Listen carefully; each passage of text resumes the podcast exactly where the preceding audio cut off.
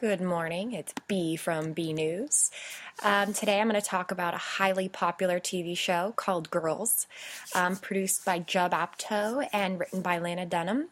Uh, Girls, if you haven't heard the huge buzz surrounding it, is an American television series. It um, premieres on HBO and it was started in about April of 2012.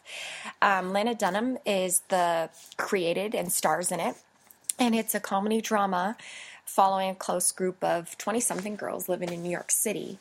Um, and a lot of it is based actually on Lena Dunham, who's 26 year old real life experiences.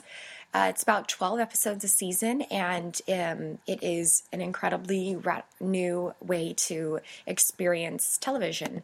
Um, it's nicely packed into 30 minutes, and uh, it's probably the counterpart of the Sex and the City craze that was started about 10 years ago. Even though Sex and the City brought women a huge sense of power, this is catered to more of younger girls and actual struggles and what New York is really like for someone just getting out of college, what the recession has made the working environment, um, friends, boyfriends. It's definitely not as glamorized as Sex and the City was, even though they're both great shows for women and address things that women talk amongst themselves. And just like Sex and the City, each character is so attuned to their character. They're wonderful at the job, at their roles they play um, each kind of taking a niche of a type of personality. As in Sex and the City, you had Samantha, who was this crazy out there person, and Charlotte the conservative, and Miranda the hard worker, and Carrie the one that kind of brought all of them together.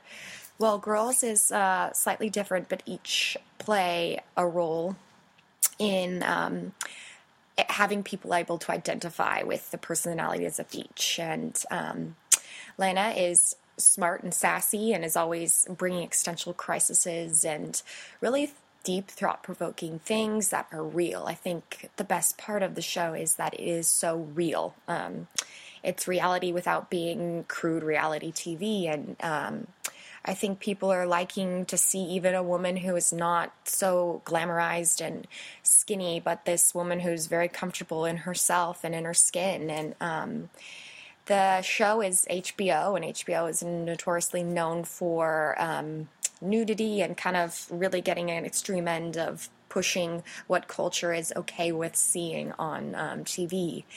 But it works for the show because um, when you're in your 20s, life is very um, up and down and um, not I would not say crude, but definitely an experimental age, and it really highlights uh, the experiments from drugs to sex to you know deeply like thought provoking things about Hannah, Lena Dunham's character, really wanting to be happy and finally knowing she deserves the chance to be happy.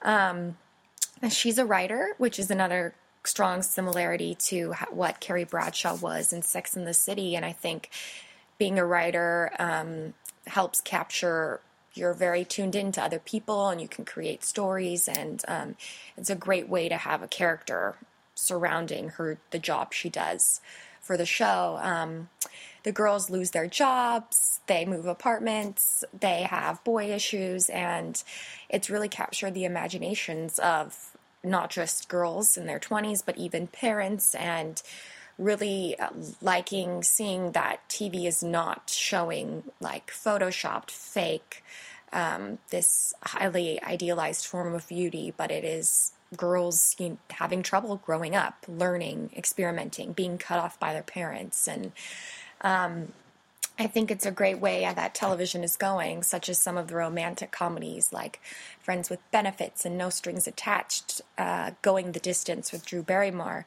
Um, they're all more real life romances rather than, of course, the great romantic comedy is always great to have.